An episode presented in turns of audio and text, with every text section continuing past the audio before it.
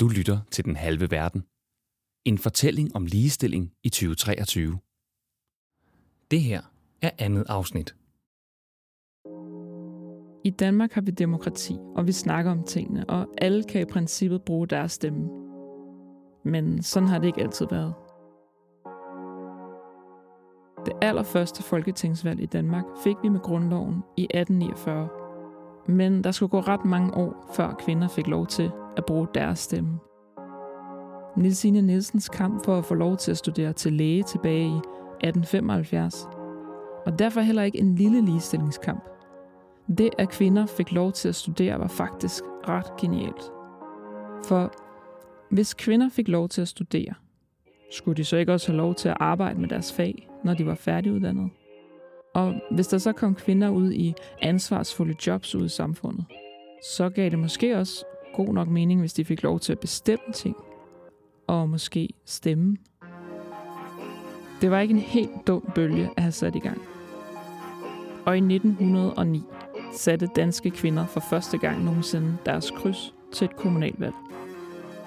Seks år senere, og 66 år efter grundloven, fik kvinder i 1915 endelig mulighed for at stemme og stille op til Folketinget. Alle kvinder eller unge piger, der går og overvejer at stille op til, til politik, øh, hvad end det så er lokalpolitik eller landspolitik eller hvad det er, øh, der er kun et godt råd, der at give, og det er at gøre det. Altså, jeg har aldrig fortrudt det. Øhm, og jeg er glad for, at jeg valgte lokalpolitik, fordi det har lært mig så meget. Øhm, og, og jeg vil også bare sige, at i lokalpolitik er der bare virkelig brug for unge kvinder, der kommer ind og siger, hvad de mener, og hvad de brænder for. Der er ikke særlig mange øh, af os, øhm, og, og, øh, og der er behov for det. Da der i november 2022 var folketingsvalg, var det første gang, at der blev valgt mere end 40 procent kvinder ind. Vores statsminister hedder Dag Mette, og hun er Danmarks historiens anden kvindelige statsminister.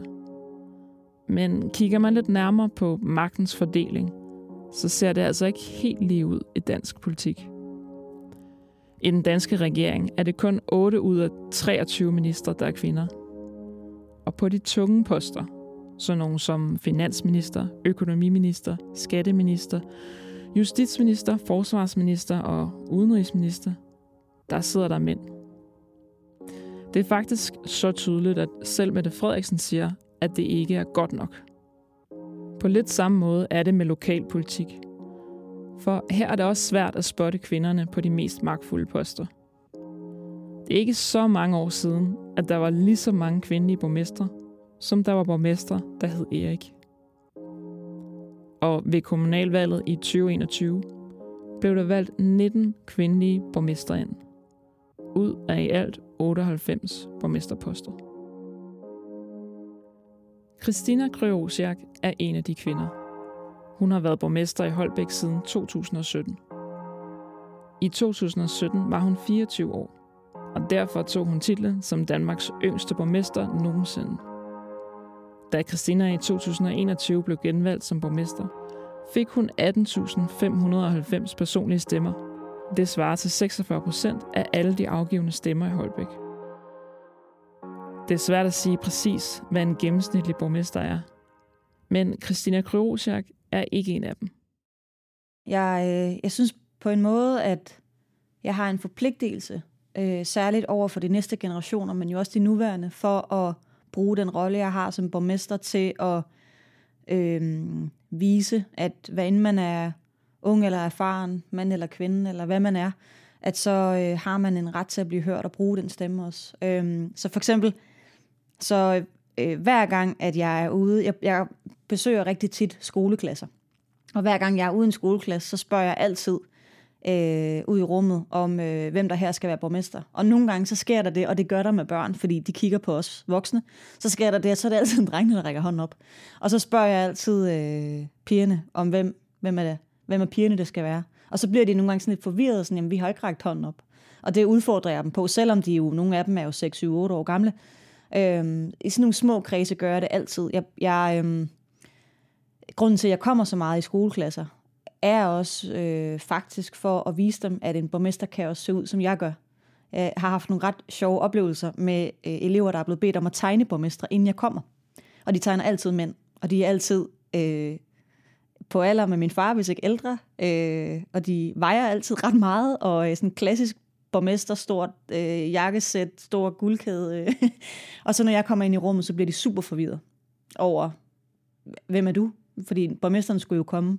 Nu ved de det godt, altså jeg har besøgt skolerne så meget, så de efterhånden faktisk godt ved, at det er mig, der er borgmester, når jeg kommer ind. Men i starten, der, øh, der oplevede jeg jo nogle gange, at, sådan, at de grinte, når jeg kom. Ikke? Øh, og ikke fordi de grinte af mig, men fordi de syntes, situationen var sjov. Fordi det kunne da ikke være borgmesteren, der kom ind. Når man ikke ligner den klassiske borgmester, og ikke hedder Erik, hvordan finder man så på at ville være borgmester? Mm, det, det er svært for mig at sige sådan præcist, hvad det var, der gjorde, at jeg ligesom øh, valgte at stille op som borgmester og øh, gøre det i en meget tidlig alder også. Men jeg tror i hvert fald noget af det, der har gjort, at jeg blev aktiv i politik og blev i politik også, øh, det var, at jeg, jeg er opdraget i en familie, hvor øh, at man for det første forventer af hinanden, at man øh, øh, mener noget om tingene. Eller i hvert fald, øh, hvis så man ikke lige mener noget, så gør man sig umage om at finde ud af øh, det, det emne, man nu handler, eller det, man nu snakker om. Ikke? Øhm, og, øh, og faktisk så, efter jeg er blevet voksen, er det også gået op for mig, at det var ikke nok bare at mene noget. Hvis man mente noget, hvilket man helst skulle, så skulle man også gerne gøre noget ved det. Øhm, og det kan jeg jo godt sådan nogle gange tænke, det er også et lidt stort pres at lægge på, øh, på børn og unge mennesker og sådan noget, men, men det har i hvert fald givet mig sådan en øhm, grundfølelse af, at jamen, man har for det første en ret til at mene noget, øh, og man har en pligt til at sige den højt, men synes det også en forpligtelse til at gøre noget ved det hvis man kan. Det er jo ikke alt, man kan gøre noget ved. Og det betyder jo, når så jeg er blevet efterfølgende aktiv i Socialdemokratiet, så selvom jeg sad med jo tit voksne mænd, gevaldigt ældre end jeg selv, så øh, helt af mig selv og naturligt forventede jeg sådan set, de respekterede mig og forventede, at min stemme vægtede lige så tungt som deres. Øh, og jeg tror, at den tilgang til andre mennesker, mennesker har jo gjort, at, øh, at jeg har tur kaste mig ud i det.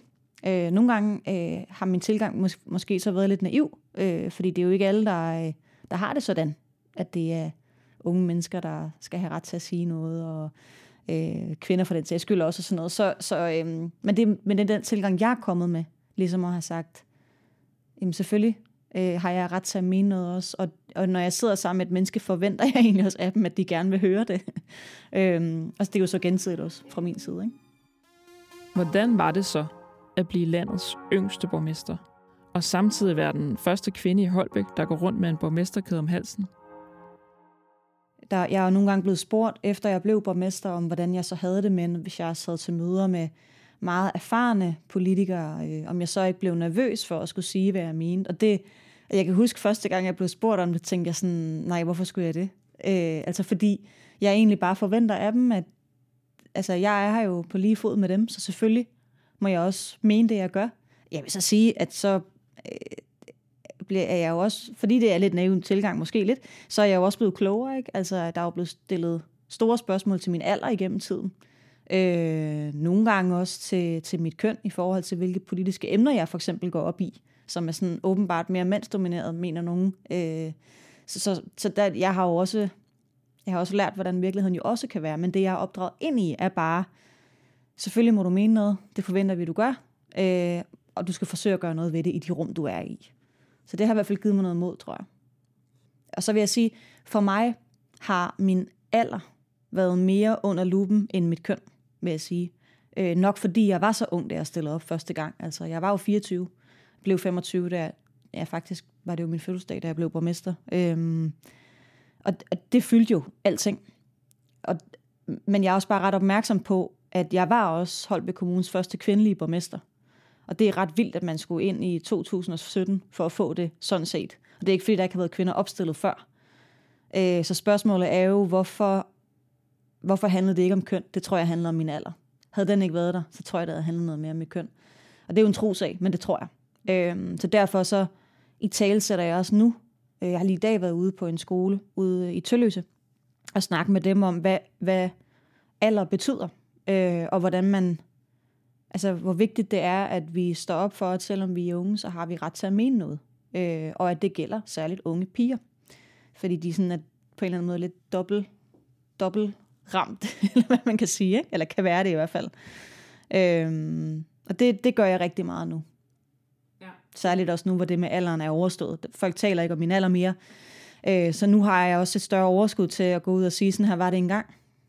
Det hjælper faktisk noget at stå det igennem. Danmarks første kvindelige borgmester fik vi i 1950. Hun hed Eva Madsen, sad i Stege Byråd og havde egentlig besluttet sig for at gå på pension. Men da Steges borgmester pludselig døde i et trafikuheld, pegede byrådet enstemmigt på hende som afløser.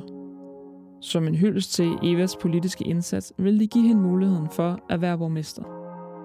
Så i de sidste tre måneder af hendes karriere var Eva Madsen Danmarks første kvindelige borgmester. Det er ikke fordi, det er gået stærkt siden da. Der skulle gå 20 år, før kvinder igen i 1970 blev valgt til borgmesterposten. Og i dag er det stadig kun hver tredje kommunalpolitiker, der er kvinde. Øh, det er et problem, at der ikke er øh, flere kvinder og unge kvinder også i, øh, i lokalpolitik.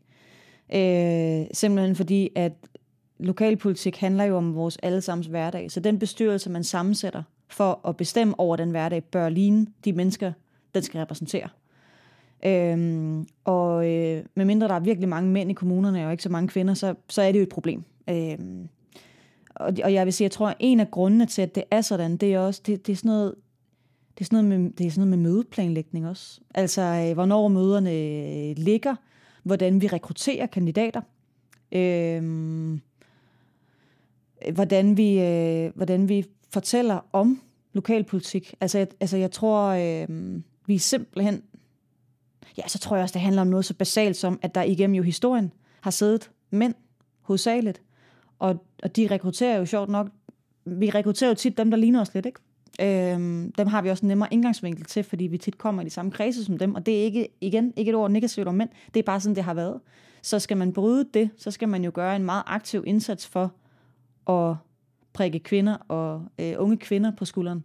Og det vil jeg bare sige, det er, at nogle gange så har jeg hørt sådan et argument, der hedder, når jamen, hvis kvinderne ville, så ville de jo bare stille op. Så kunne de jo bare tilmelde sig. Jeg har aldrig spurgt Nej, det passer ikke. Jeg har ikke særlig mange gange spurgt en kvinde, om hun ville stille op, hvor hun så sagde nej. Øhm, men, men hun havde ikke overvejet det, inden jeg spurgte hende. Øh, så jeg tror, det her det handler ikke om manglende lyst til at påvirke samfundet fra kvindernes side.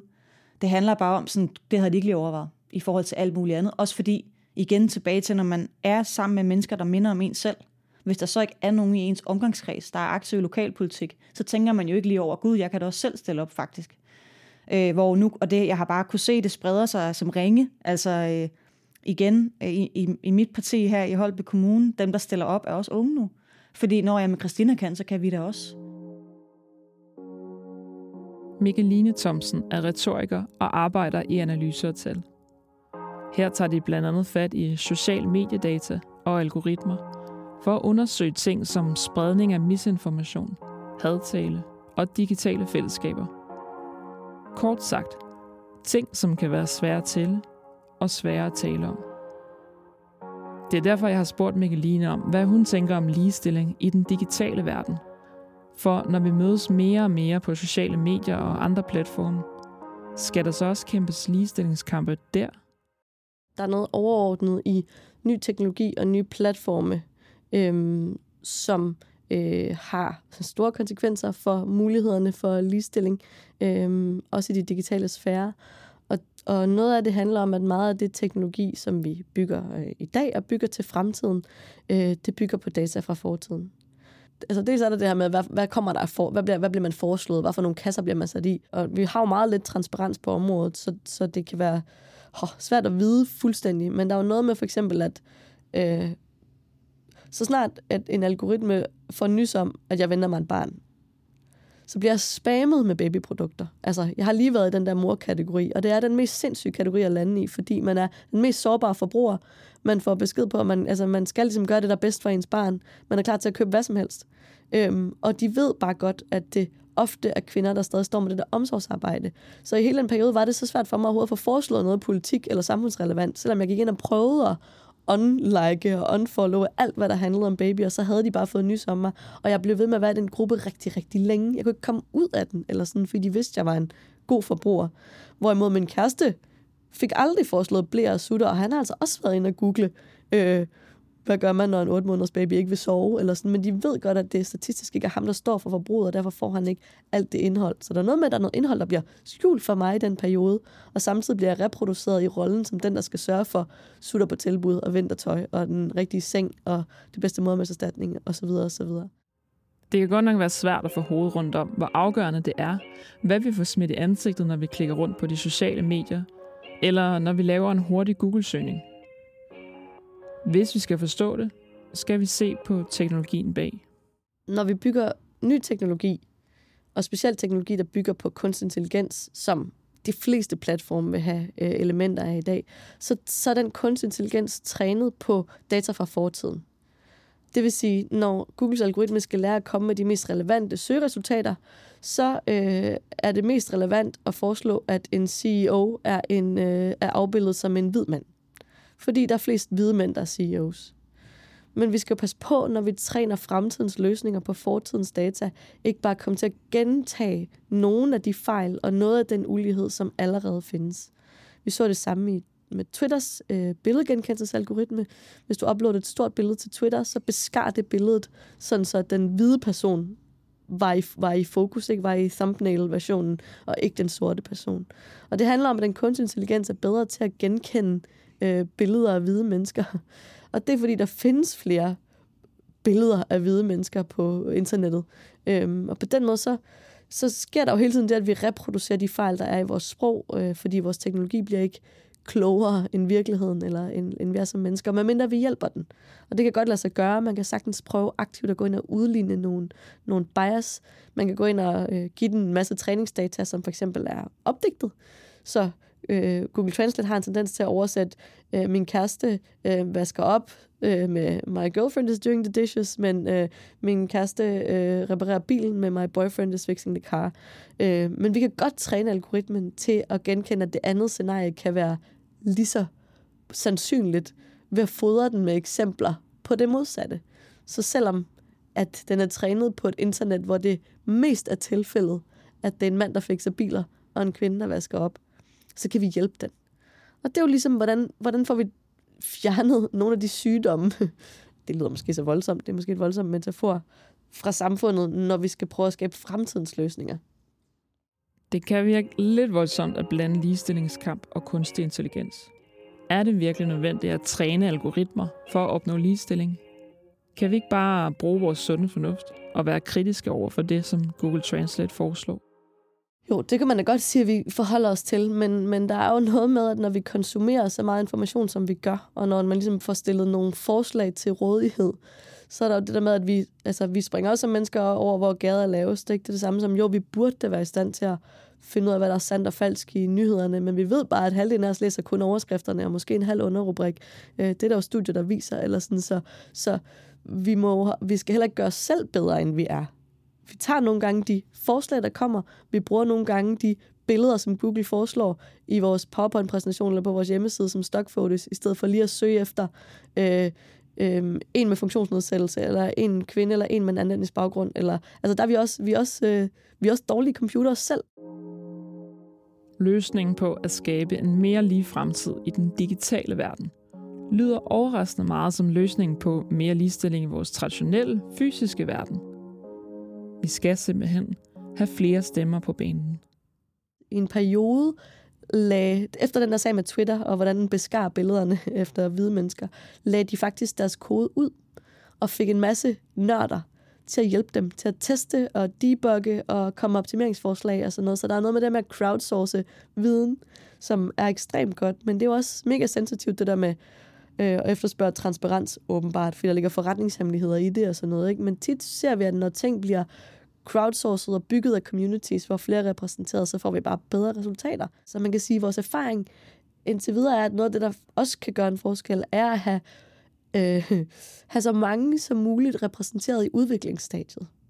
Og så kommer vi måske ind på en anden ting, som er det her med rekruttering, at det er faktisk vigtigt, at der sidder kvindelige udviklere, øh, og der sidder kvinder med ombord, når der bliver udviklet ny teknologi. Fordi tit, så sker der bare det, at, at, øh, at vi får nogle store blind spots, hvis dem, der bygger, er for meget samme profil.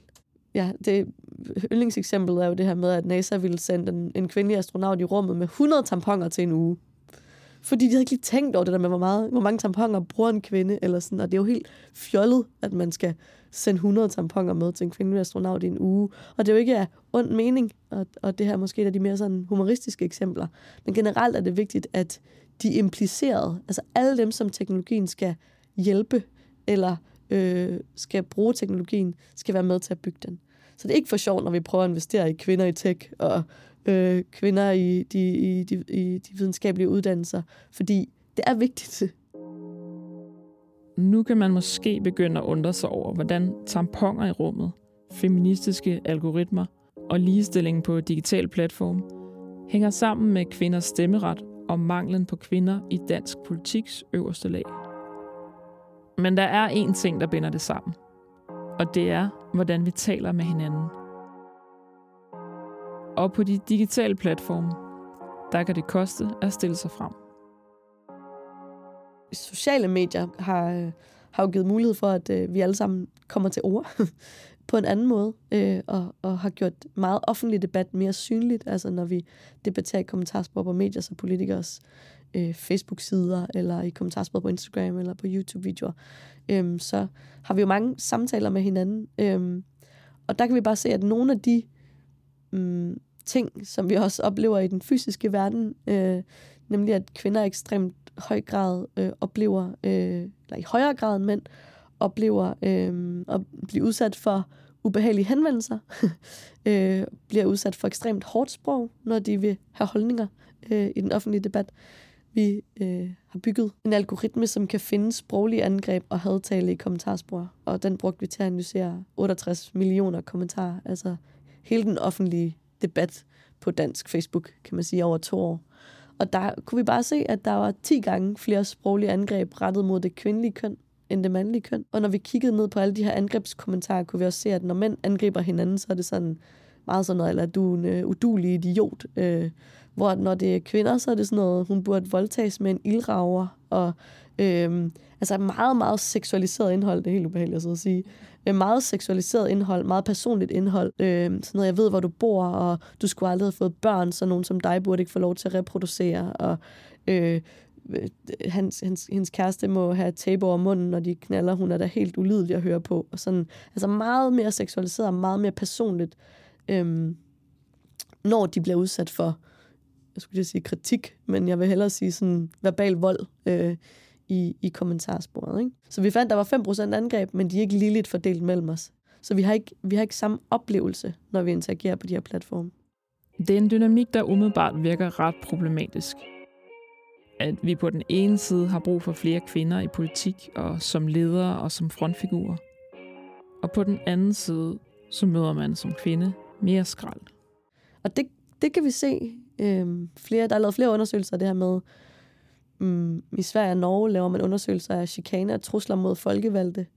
Øh, og de peger på, at de frygter, at det er en reel, um, et reelt problem nu, at man ikke kan rekruttere øh, især unge, især kvinder, især etniske minoriteter til offentlige embeder, altså som politikere eller folkevalgte, fordi øh, det er for dyrt for dem personligt at stille op øh, og for ubehageligt for dem. De får simpelthen så meget øh, skrald. Og, og så står kvinderne og tænker, hvorfor, hvorfor var det så hårdt for mig? Er jeg bare svag? Eller sådan, hvorfor, oh, hvorfor synes jeg, det er så hårdt? Ikke? Men det er de ikke. Eller sådan. Og det var også der, hvor debatten tit er strandet, så trækker Pernille Schieber sig i en periode, fordi hun synes, at det er for hårdt. Altså sådan, og så øh, afhænger øh, debatten ligesom af, hvad man synes om Pernille Schieber. Nogen synes bare, hun er sart. Vi kan dokumentere, hun er ikke sart. Der er nogen, det koster mere for end andre. Jeg har været ikke været så meget for, men jeg var i debatten en gang og debattere det her med vores øh, kortlægninger af had, øh, blandt andet. Og der fik jeg også en besked bagefter, som sådan opsummerer nogle af de ting, som kvinder blev udsat for ret godt. Det var en, der skrev til mig, lille skat. Øhm, du er alt for gammel til at gøre politisk karriere. Øhm, du er også alt for gammel til, at Jeppe Kofod gider knæppe dig. Øhm, hvis du gerne vil have opmærksomhed, så prøv sugar dating. Og det er den her dynamik af, at du er både helt vildt lille, men du er også sådan lidt magtliderlig. Øhm, men du har ikke noget at bidrage med øh, og du skal overveje at få opmærksomhed på en anden måde. Eller sådan det, og det ser vi bare ekstremt meget. I Holbæk oplever Christina Krerosiak heldigvis, at tingene kan rykke sig. Det er bare ikke en selvfølge. Jeg vil sige sådan, og måske er det også vigtigt for mig at starte med at sige, at jeg, øh, jeg sidder i en kommunalbestyrelse, hvor øh, det ikke bliver tolereret overhovedet, hvis nogen øh, kommenterer på køn og sådan noget. Og det gælder fra alle. Det har vi, vi har en ret sund kultur øh, og debattone og sådan noget. Og det er virkelig, virkelig godt. Øh, men nogle gange i andre politiske kredse, jeg har været i, når jeg så for eksempel har fortalt om, at jeg skulle være med til at rydde op i landets fattigste økonomi dengang, så, kunne jeg, så fik jeg nogle gange nogle bemærkninger omkring, at sådan, Nå, spændende, at du går op i økonomisk politik, at det er jo, det er, jo, det er jo dejligt også med nogle kvinder, der går op i det, og, og, øh, og, det, altså, og det er jo lidt skægt, ikke, det der med, at, at i hvert fald fra nogle er der sådan en holdning til, at, at kvinder går op i nogle emner, og mænd går op i andre emner, og det kan da også godt være, at det er sådan i nogle tilfælde, men det er det nok ikke lige midt i hvert fald. Øh, så sådan nogle bemærkninger har jeg fået en gang imellem. Så Christina, hun tager kampen op, og hun tager også gerne en for holdet. Jeg, jeg synes, at når det, øh, hvis jeg nu for eksempel er mødeleder, og jeg oplever nogle andre gøre det over for nogle andre mødedeltagere, så slår jeg meget hårdt ned på det. Altså, jeg sidder ikke og råber og sådan noget, men, men øh, jeg, jeg tolererer det slet ikke. Øhm, men jeg synes nogle gange, det er nemmere at gøre, når det er andre, det går ud over. Jeg har oplevet en gang imellem at tage mig selv i, øhm, at lige overveje, om det var okay, at jeg sagde, at det her synes jeg faktisk ikke var særlig rart. Øh, men så efter, at der er, og gudskelov for det, er kommet så meget fokus på, hvordan vi taler til og med og om hinanden, øhm, så er jeg også blevet styrket i, at det er vigtigt, at når man oplever det, at man så siger, det her bryder jeg mig faktisk ikke om. Så det gør jeg nu. Øhm, og jeg tror, det er med til at gøre, at jeg ikke oplever det særlig meget. Men det kræver jo bare noget mod at gøre det. Så derfor så går jeg meget op i, at når, man, eller når jeg er i rum med andre mennesker, at så kan jeg ikke forvente af dem, at de synes, det er rart at sige fra, så gør jeg det faktisk på vegne af dem også. Øhm, særligt hvis det er unge kvinder, det har jeg sådan en særlig forkærlighed for at sige fra overfor. Øhm, og vi har i, i min kommunalbestyrelse øh, flere kvinder, der er yngre end jeg selv. Øhm, og nu er de, øh, de er super seje. øh, men jeg forventer også, at der er en ordentlig tone over for dem, og det er der gudskelov også i Holbæk Kommunalbestyrelse. Øh, men det er også noget, vi har arbejdet med igennem lang tid og mange år. Ikke? Hårdt og dedikeret arbejde. Lang tid og mange år. Det virker til, at vi ikke bare kan sætte os og vente på ligestilling. Altså, jeg tror, at hvis man bare venter på, at det kommer af sig selv, så skal man i hvert fald vente rigtig, rigtig, rigtig længe. Øhm, det, det, det kræver handling at ændre på, på strukturer. Det er sådan set lige meget, hvad det er for nogle strukturer, man vil ændre på. Skal vi have flere kvinder i lokalpolitik, så er vi nogen, der skal gøre noget. Det kommer ikke af sig selv. Øhm, jeg er nogle gange blevet spurgt, om jeg går ind for kvoter, altså kvindekvoter eller ej, bestyrelser og sådan noget. Det, det spørgsmål har jeg altid haft ret svært ved at svare på, fordi de steder, hvor man ikke aktivt selv gør noget, øh, der kan det være en løsning. Men de steder, hvor man virkelig gør en indsats, der synes jeg i hvert fald, min erfaring er, at der virker det også. Så spørgsmålet er jo i virkeligheden, om man, om man er lidt doven, og derfor må indføre, altså, og så, så bliver man nødt til det her, fordi jeg synes, man kan ikke være ligeglad med, om der er kvinder eller ej. Og hvis man er det, så må man indføre det, og gøre det. Øhm, og hvis man kan indføre det ved at virkelig arbejde for det, så synes jeg også, det er fint. Altså sådan, jeg, jeg ser ikke så sort-hvid på, at det ene er rigtigt i forhold til det andet. For mig, der handler det bare om, at, at vi skal stoppe med at være ligeglade med det her spørgsmål. At nogen skal gøre noget. For Mikkeline Thomsen handler det også om at gøre det mere lige at bruge sin stemme. At sige sin mening, også når den digitale virkelighed er barsk. Når nu vi ved, at det ikke koster det samme for os at stille os frem og sige noget, at det for nogen resulterer i øh, rigtig ubehagelige kommentarspor, og også personlige henvendelser, og øh, avisartikler, som er, hvor der er skruet op for, for jargonen, ikke? så er det måske vigtigt at have et større supportsystem omkring de mennesker.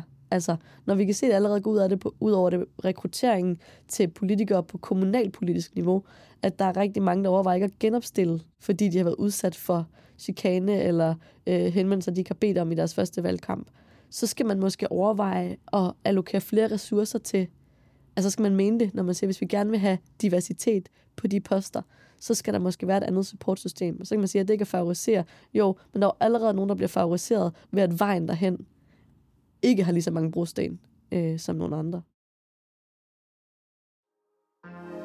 I Danmark er det 108 år siden, at kvinder fik stemmeret.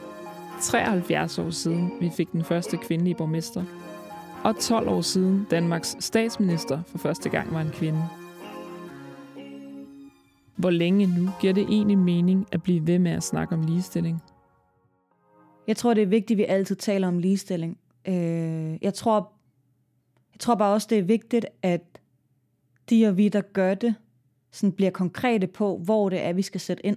Nogle gange oplever jeg, at den modkritik, øh, ligestillingsdebatten får, det er sådan, prøv at se, hvor, hvor gralt det var i gamle dage.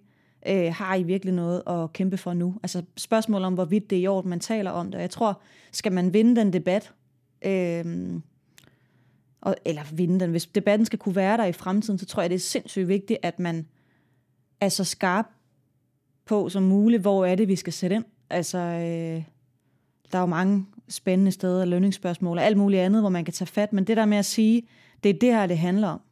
Og så tror jeg også, at øh, jeg tror også, det gavner enhver debat, at man kæmper for noget, ikke kæmper imod noget. Altså det, der nogle gange sker med ligestillingsdebatten i nogle kredse, det er jo, at det bliver jo sådan en kamp mod mænd. Og det er det jo ikke. Det, det er der jo ikke nogen, der ønsker. Øhm, og, og derfor så synes jeg, det er enormt vigtigt, at man sørger for hele tiden at sætte fokus på, hvad er det, kvinder ikke har af rettigheder lige nu. Så det her med at konkretisere debatten, tror jeg gør, at de, der står og siger, det er bare, øh, det er bare noget pjat, at de måske får øjnene op for sådan, okay, der er faktisk noget at komme efter.